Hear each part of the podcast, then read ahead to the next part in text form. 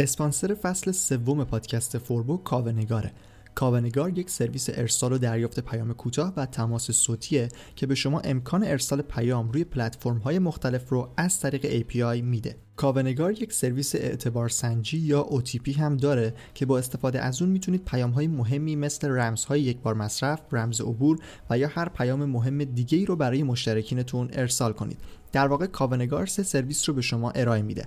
اول وب سرویس پیام کوتاه، دوم وب سرویس پیام صوتی و سوم اعتبار سنجی OTP که همه این سرویس‌ها میتونن پیام‌های شما رو به موبایل و تلفن ثابت افراد در 148 کشور جهان ارسال کنن. با ثبت نام در سایت کاوهنگار میتونید از اعتبار رایگان 10,000 ریالی اون برای تست سرویس استفاده کنید.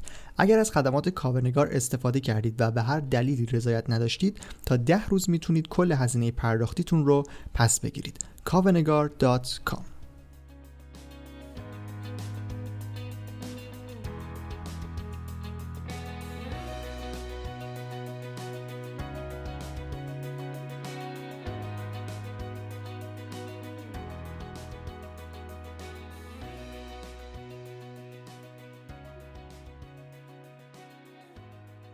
سلام، به دومین قسمت فصل سوم و قسمت 19 پادکست فوربو خوش اومدید. توی این قسمت میخوایم به کتاب اثر مرکب بپردازیم و اون رو بررسی کنیم. اگر قسمت قبلی پادکست رو که در مورد رشد فردی بود گوش ندادید، حتما اون رو اول گوش بدید چون کاملا به هم ربط دارن. در قسمت قبل در خصوص تعریف رشد فردی، بخش‌های اصلی اون و سه مدل نویسنده توی این حوزه صحبت کردیم که کاملا پیش نیاز این قسمت‌هایی هستن که می‌خوایم به خود کتاب‌ها بپردازیم.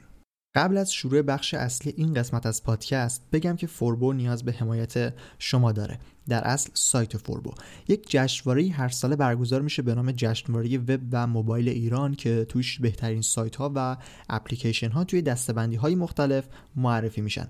هر دسته‌بندی موضوعی هم 2 برنده داره، یکی با رأی داورا و یکی با رأی مردم. سایت فوربو الان در جشنواره شرکت کرده و اگر دوست داشتید ازش حمایت کنید میتونید به سایت فوربو برید، forbodm.com که لینکش هم در توضیحات هست. بالا سمت راست قسمتی هست که نوشته به این وبسایت رای دهید.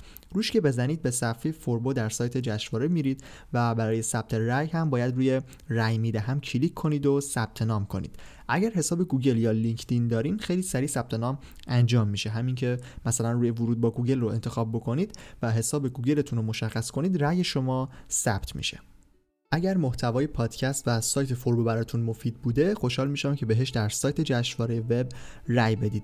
اینم از مقدمه این قسمت و با یک فاصله بریم سراغ اولین کتاب فصل سوم یعنی اثر مرکب از دارن هاردی.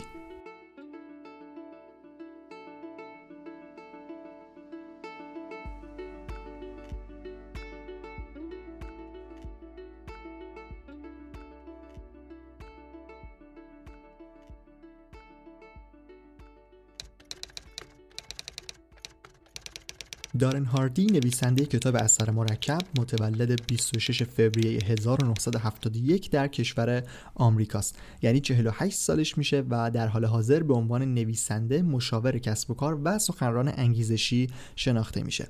کتاب اثر مرکب رو سال 2010 نوشته و بعد از اون به یک بار خیلی مطرح شد. دارن هاردی از سن کم وقتی که 18 سالش بوده وارد حوزه کسب و کار شده و کسب و کار خودش رو راه اندازی کرده و تا سن 27 سالگی هم به موفقیت‌های کاری خوبی رسیده و شرکت اون سالانه 50 میلیون دلار درآمد داشته.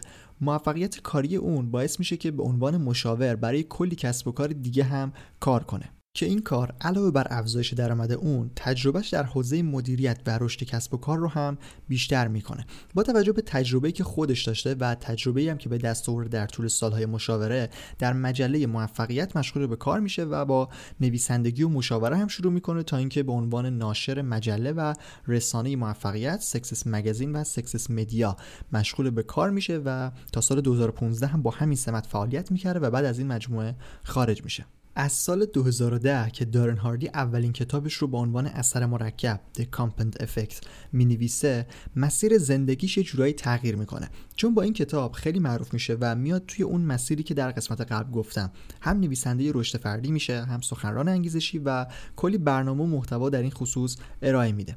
بر اساس دسته‌بندی که در قسمت قبل گفتم، دارن هاردی جزو نویسنده‌های از رشد فردی محسوب میشه که یک کاری کرده قبلا، یک موفقیتی داشته و بعد وارد حوزه رشد فردی شده و در مورد همه چیز حرف زده.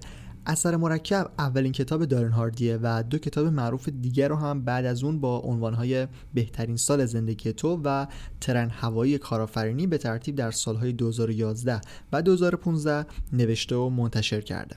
حالا توی این قسمت از پادکست فوربو میخوایم به معروف ترین کتاب این نویسنده یعنی اثر مرکب بپردازیم و ببینیم در مورد چیه و چه محتوایی داره. عنوان اصلی کتاب The Compound Effect Jump Start Your Income Your Life Your Success که به فارسی اثر مرکب آغاز جهشی در زندگی، موفقیت و درآمد شما ترجمه شده. این بخش دوم کتابم از اون چیزایی هست که گفتم روی جلد کتاب می‌نویسن که فروششون بیشتر بشه. به غیر از این قسمت دوم اسم کتاب، در مقدمه کتاب هم متنی اومده که از جنس همون چیزیه که اسمش رو ادعای زیاد گذاشتم. تازه در واقع مقدمه هم نیست، قبل از مقدمه یک متن هشداره که خیلی بزرگ نوشته شده که حالا من از روش میخونم و بعد میریم سراغ محتوای خود کتاب. این کتاب راه حلی واقعی است برای چیزهایی که برای کسب موفقیت‌های بزرگ در زندگیتان به آنها نیاز دارید. هر چیزی که رویاش رو دارید، اشتیاقش رو دارید یا هدفتان در زندگی است، در کتاب پیش رویتان برنامه‌ای برای کسب تمام آنها یافت می شود. به خواندن این کتاب ادامه دهید و اجازه دهید تا دنیایتان را متحول کند.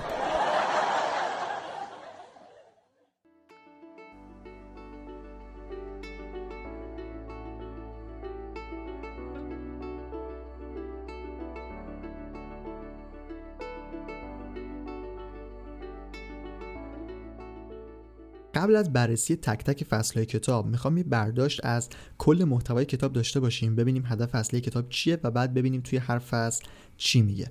کتاب اثر مرکب در یک جمله میخواد این رو به ما بگی که نتیجه هر کاری در طول زمان مشخص میشه. انتخاب‌های کوچیک ما به همراه پایداری در طول زمان باعث ایجاد تفاوت‌های بنیادین میشن. یعنی شاید اول کار نتیجه معلوم نباشه و نتونیم اون رو ببینیم، اما اگر همینطور به کارهای کوچیکی که هر روز انجام میدیم در یک بازه طولانی نگاه کنیم، نتیجه خودش رو نشون میده و میتونیم شاهد تفاوت‌های اساسی بین آدم‌ها و نتیجه‌هایی که به دست آوردن باشیم. حرف اصلی کتاب دقیقاً همینه و در همون فصل اول هم بهش اشاره میکنه. در واقع اسم کتابم از همین بخش اومده، اثر مرکب. شما وقتی یک قطره جوهر رو توی یک لیوان آب بریزید، همون اول اتفاق خاصی نمیفته، اما اگر بهش زمان بدید میبینید که همون یک قطره میتونه رنگ کل آب رو تغییر بده. فصل اول کتاب که عنوانش اثر مرکب در عمل هست دقیقاً به همین موارد اشاره میکنه و سعی میکنه با مثالهایی این رو بگه که اگر در طول زمان یک سری اتفاق بیفته و شما یک سری کارها رو در راستای هدفی که دارید انجام بدید بهش میرسید. همون اول معلوم نیست و شما نمیتونید اون رو ببینید، اما به این معنی هم نیست که روندش طی نمیشه. حالا توی این کتاب نیست این چیزی که الان میخوام بگم، اما زیاد مثال میزنن که تا چیزی به 99 نرسه 100 نمیشه که خودشو نشون بده. این فصل از کتاب میخواد به ما بگه که اینقدر ادامه بدید تا به این 99 و 100 که الان گفتم برسید. از اونجایی که کتاب ادعای تحول زندگی رو داره و محدود به موفقیت و هدفهای کاری نیست، در ادامه کتاب مثالهایی رو برای عادتهای روزانه ما هم میزنه و دقیقاً حرفش رو از طریق مثال اثر مرکب که در طول زمان خودشون نشون میده مطرح میکنه. غذاهای مضر و سیگار دو تا چیزی هستن که توی این کتاب بهشون اشاره میشه که دقیقاً میشه با همین تعریفی که از اثر مرکب شد در مورد اونا تصمیم‌های جدی رو گرفت. فرض کنید برای خودتون یک هات‌داگ تنوری با پنیر اضافه و سیب زمینی سرخ‌کره سفارش دادید و حالا شروع می‌کنید به خوردن و روشم نوشابه کوکاکولا می‌خورید و کلاً دارید از خوردنتون لذت می‌برید و کیف می‌کنید. اگر بعد از اولین گاز به ساندویچ قلبتون می‌گرفت، آیا گاز دوم رو می‌زدید؟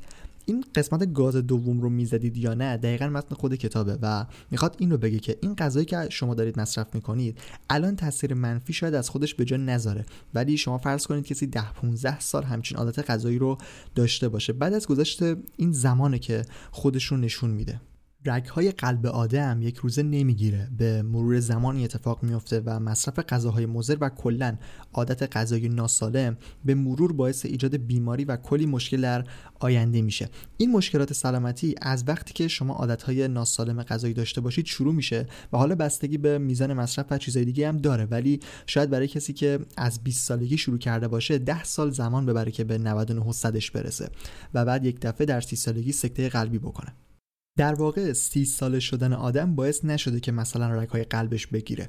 یک روندی رو در طول زمان طی کرده تا به این رسیده. این گرفتگی قلب یک هدفه و راه رسیدن به این هدف مصرف غذای مضر بوده. کسی که 5 سال مصرف کرده و تغییری رو هم احساس نکرده، اون رو ادامه داده و بعد از 5 سال، یعنی به 10 سال که رسید، به اون هدف گرفتگی قلب رسیده. حالا دارن هاردی توی کتاب اثر مرکب میخواد بگه که بیاید آگاهانه هدف انتخاب کنید و کم کم برای رسیدن به اون تلاش کنید و مطمئن باشید که در طول زمان بهش میرسید. گرفتگی قلب که مثال زدم هدف آگاهانه‌ای نبود و اصلا چیز مثبتی هم نیست، اما شما میتونید کاملا آگاهانه برای رسیدن به اهدافتون پیوسته قدم بردارید و منتظر باشید تا در یک بازه زمانی بهش برسید. فقط هم قرار نیست یه هدف بزرگ انتخاب کنید. شما میتونید خیلی کارهای کوچیک و معمولی رو هم به همین شکل روزانه خیلی کم انجام بدید. مثلا نیم ساعت هر روز بخشی از یک کتاب رو بخونید یا زبان خارجی کار کنید و چیزهای دیگه، و به این باور داشته باشید که در یک بازه زمانی طولانی، مثلا 10 ساله، این کارا چقدر میتونه برای شما مفید باشه. این بخش از کتاب که مهمترین و در اصل پیام اصلی کتابه، روی خود من تاثیر داشته و الان نزدیک به 2 سال هست که عادت غذایی ناسالم ندارم. اولش یه جورایی برای خودم منع می‌کردم، ولی الان میلی هم به مصرفشون ندارم. خب این نکته‌ای هست که من از این بخش کتاب بهش رسیدم و به من تونسته کمک کنه. اما از طرفی دلیل نمیشه که بگم این کتاب خوبیه و میتونه زندگیتون رو متحول کنه از این جور چیزا. هنوز با ادعای زیاد این کتاب مشکل دارم، اما به هر حال نکته‌ای داشته که برای من نتیجه داده و تأثیر گذاشته. چیزهایی که الان گفتم محتوای اصلی فصل اول کتاب به صورت کامل و بخشهایی از فصل سوم کتاب بود که عادت ها نام داره. چکیده اصلی کتاب رو میشه در همین 2 فصل تعریف کرد، اما چون نویسنده برای اینکه بتونه کتاب بنویسه نمیتونه بیاد فقط یک فصل چاپ کنه، مجبوره که هی شاخ و برگ بهش بده و زیادش کنه و دقیقاً دارن هاردی داره روی این کتاب این کارو انجام میده.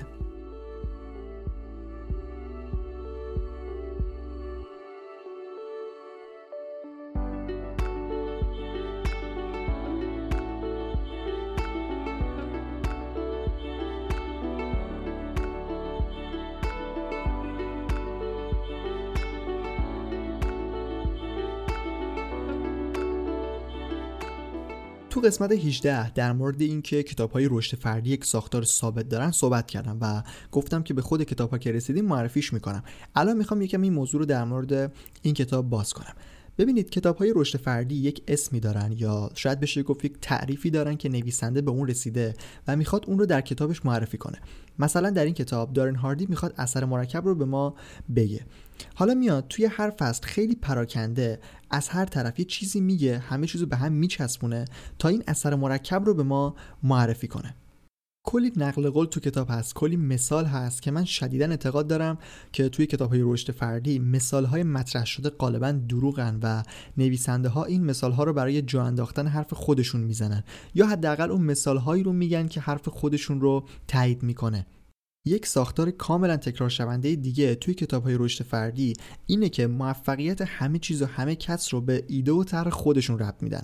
مثلا دارن هاردی مثال موفقیت یکی دیگه رو میزنه، بعد میگه ببینید در این نقطه که موفقیت ها شروع شد اون به اثر مرکب رسیده. دقیقاً مثل همین رو توی کتاب‌های بعدی همین فصل پادکست هم باز داریم. اگر دارن هاردی کتابش همون یک فصل بود، میتونستیم بگیم که کتاب مفید و به درد بخوری، اومده نظرش رو گفته و چند تا مثال زده. اما بعد از این فصل وارد این مسیری میشیم که اثر مرکب عجب نکته و طرح مهمیه، چقدر همه بهش نیاز دارن و چقدر خوبه که بهش برسیم و از اینجور حرفا. ادعای زیاد کتاب‌های رشد فردی باعث میشه که بخوان بیان توی همه چیز سرک بکشن. دقیقاً اثر مرکب هم به همین شکل عمل میکنه و در فصل دوم که انتخاب‌ها نام داره میاد در مورد مسئولیت پذیری میگه. اینکه باید توی هر کاری مسئولیت 100% اون رو بپذیریم، جلوتر از تعریف شانس میگه و یهو میرسه به اینکه کم کم پیشرفت کنید تا به موفقیت‌های بزرگ برسید. مثال میزنه که توی مسابقه اسب سواری، اسبی که دوم میشه مثلا فقط یک وجب دیرتر از اسب اول به خط پایان میرسه، اما جایزه اسب اول 10 برابر بیشتر از اسب دومه. سوال میپرسه که آیا اسب اول 10 برابر بهتر از اسب دوم بوده؟ که قطعا اینطوری نیست. در ادامه همین بخش از کتاب نقطه کانونی برایان تریسی نکته ای رو میگه که بیاید هر روز یکم بهتر از دیروز باشید.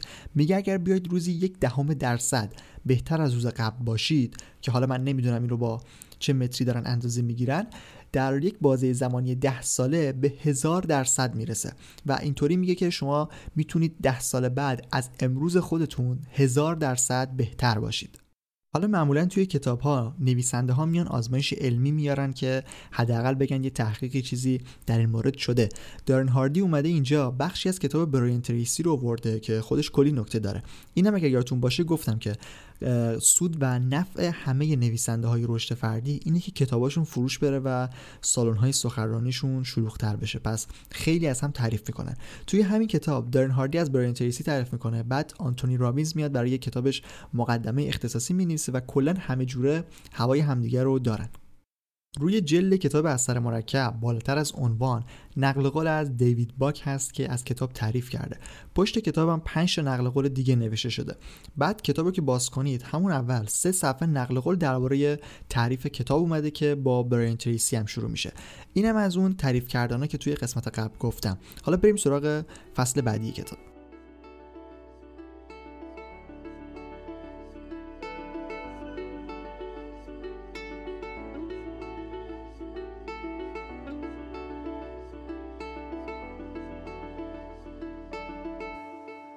فصل 3 با یک جمله جالب شروع میشه. میگه روزی یه مردی با اسبش به سرعت در حال حرکت بود، طوری که انگار داره به جای مهمی میره. بعد یکی داد میزنه که کجا میری؟ مرد میگه نمیدونم، از اسب بپرس. دارن هاردی میگه این داستان زندگی خیلی از آدماست که واقعا هم درست میگه، چون خیلی‌ها اصلا هدفی برای خودشون توی زندگی مشخص نکردن و بیشتر رویا دارن تا یک برنامه درست حسابی برای هدف‌ها. مثال‌های این فصل رو من با خود فصل اول یکی کردم، مثلا خوردن فست فود اینجای کتاب بود. حالا مثال سیگار رو هم توی این فصل داریم، اینکه اگر شما میتونستید بعد از اولین سیگار ظاهر خودتون رو که در آینده به واسطه مصرف اون عوض میشه ببینید، آیا سیگار میکشیدید یا نه؟ اینا رو به عنوان عادت‌های بد میگه و میگه بیاید به سمت عادت‌های خوب برید و به یک نکته خیلی خوبی هم اینجا اشاره میکنه. فقط نمیاد بگه عادت‌های خوب ایناست برید بسازید، میگه باید یک چرایی برای انجام کارهاتون داشته باشید که بتونید به سمتش برید. در اصل این چرایی انجام کار رو به نظرم خوب تعریف میکنه. میگه فرض کنید یه تخته چوب داریم با عرض 25 سانتی متر و طول 3 متر. این رو یکی روی زمین میذاره و میگه اگر بیاید از روی این تخته رد بشید بهتون $20 میدم.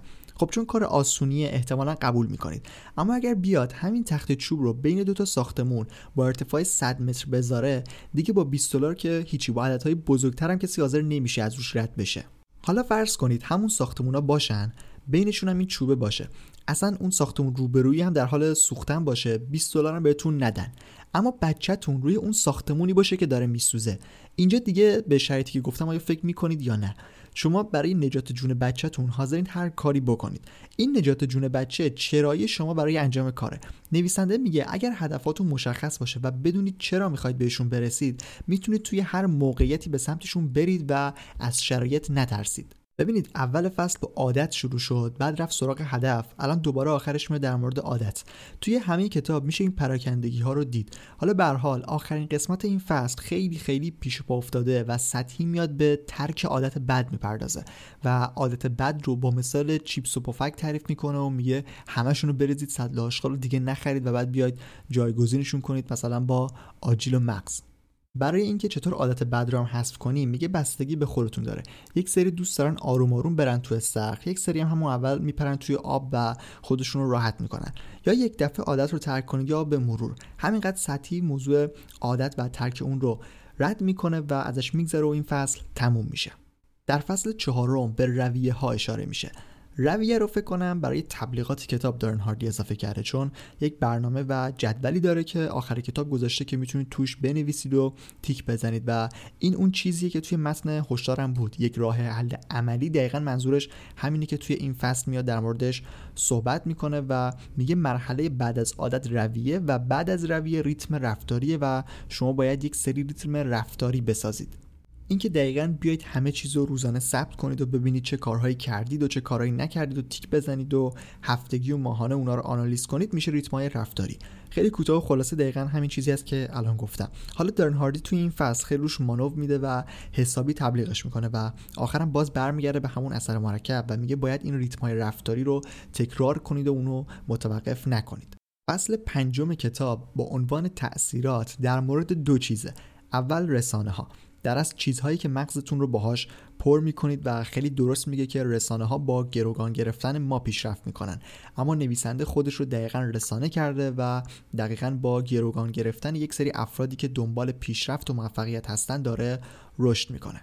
کتاب به خاطر اینکه یکم قدیمیه و مال سال 2010 ورودی‌های مغز ما رو با تلویزیون در نظر میگیره که الان به جاش میتونه موبایل و رسانه‌های اجتماعی هم باشه. کتاب میگه افراد بالای 12 سال در آمریکا به طور میانگین روزی 4.7 ساعت تلویزیون تماشا میکنن، یعنی 30% از زمان بیداریشون، و این برابر با 33 ساعت در هفته که میشه بیشتر از یک روز کامل، و اگر بخوایم این رو در سال در نظر بگیریم میشه 2 ماه از سال. بعد دارن هاردی حرف جالبی میزنه، میگه مردم اینقدر تلویزیون تماشا میکنن و بعد تعجب میکنن که چرا نمیتونن توی زندگیشون پیشرفت کنن. 2 ماه از 12 ماه سال خیلی زیاده. این از رسانه ها. مورد دوم هم ارتباطات ما هستن. اینجا دارن هاردی نقل قولی از جیم ران رو میاره که میگه شما به میانگین شخصیت 5 نفری که باهاشون ارتباط نزدیک دارید تبدیل میشید. توی پرانتزم بگم که فکر نکنید حالا جیم ران پژوهشگری روانشناسی چیزیه، یک نسل قدیمی از جنس همین آدمایی مثل دارن هاردیه. با همین نکته نویسنده میگه بیاید افراد نزدیکتون رو بررسی کنید و اگر به شما کمکی نمیکنن و حتی فکر میکنید بهتون ضربه میزنن رو حذف کنید و ارتباط نداشته باشید. فصل آخر کتابم با نام شتاب بخشی در مورد اینه که میگه بیاید یکم نقطه محدودیتاتون رو هول بدید بره جلو، یعنی یکم بیشتر از توان و فراتر از انتظار خودتون کار کنید تا زودتر به اثر مرکب برسید. آخر کتابم نویسنده میاد از خودش و دستاورداش تعریف میکنه و میگه خیلی دوست داره که موفقیت ما رو هم بشنوه و دعوت میکنه که باهاش ارتباط داشته باشیم. این مجله ها هم تو صفحه‌های آخر راههای ارتباطی و سایت و کتاب صوتی و مجله موفقیت رو تبلیغ میکنه. محتوای کتاب تموم شد. توی این قسمت پادکست تقریبا نکات اصلی کتاب مطرح شد و با خوندن کتاب چیز بیشتری نسبت به این قسمت پادکست به نظرم به دست نمیارید. حالا طبیعتا یک سری مثال‌ها و توضیحات بیشتری هست که باعث میشه متن این قسمت پادکست کمتر از 4000 کلمه باشه، ولی خود کتاب 170 صفحه است و قطعا محتوای بیشتری داره. توی سایت فوربو اگر برید مقاله با عنوان بررسی کتاب اثر مرکب داریم که به خاطر انتشار این قسمت اون رو دوباره آپدیت می‌کنیم و روی صفحه اصلی سایت میاد. توی اون مطلب کامل‌تر به خود بخشای کتاب پرداخته شده. مثلا اگر هر فصل 3 تا نکته مهم داشته باشه شاید من اینجا یکیشو بیشتر نگفته باشم. اما در اصل در این قسمت بیشتر هدفم بررسی کتاب و گفتن پیام اصلی اون بوده. برای جنبندی این قسمت دوباره میگم که پیام اصلی کتاب همون چیزیه که توی فصل اول اومده و بعد از اون کتاب سعی میکنه برای همه چیز زندگی راه حل بده و خیلی سطحی و پیش پا افتاده در مورد همه چیز صحبت میکنه. دارن هاردی کتاب رو خیلی خوب برای پرفروش شدن آماده کرده و با همون جملات تحریک کننده و متن هشدار و ادعا برای تغییر دادن زندگی و این حرفا این رو به ما میگه که کتاب من ارزشی نداره. در قسمت قبلی گفتم که هرچی دایره چیزهایی که افراد در موردش صحبت میکنن بزرگتر میشه اعتبار و ارزش حرفشون کمتر میشه، ولی خودشون کاملا برعکس فکر میکنن. اما در نهایت میشه اثر مرکب رو به عنوان نماینده کتاب‌هایی که نویسنده‌شون یه کاری کرده و بعد اومده در مورد همه چیز حرف زده معرفی کرد.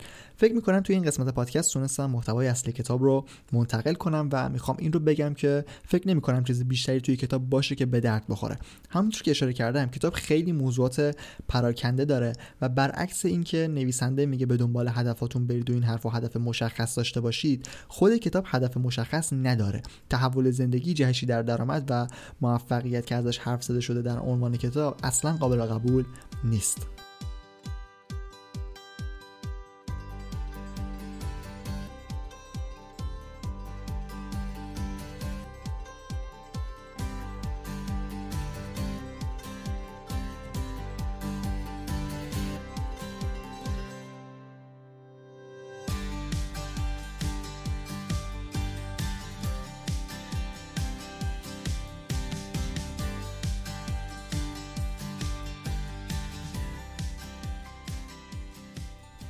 به انتهای قسمت 19 پادکست فوربو رسیدیم. اثر مرکب اولین کتابی بود که در این فصل بهش پرداختیم. در قسمت بعدی که هفته آینده پخش میشه به سراغ کتاب طرز فکر از کارل دوک میریم.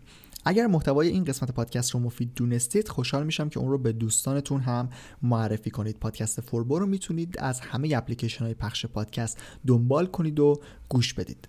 علاوه بر پادکست میتونید در سایت فوربو به آدرس forbodm.com مقالات مربوط به کسب و کار اینترنتی و دیجیتال مارکتینگ رو مطالعه کنید. یک سرویس آموزش آنلاین هم به نام دانشگاه فوربو داریم که آدرسش fbun.ir و به صورت تصویری آموزش هایی رو ارائه میدیم.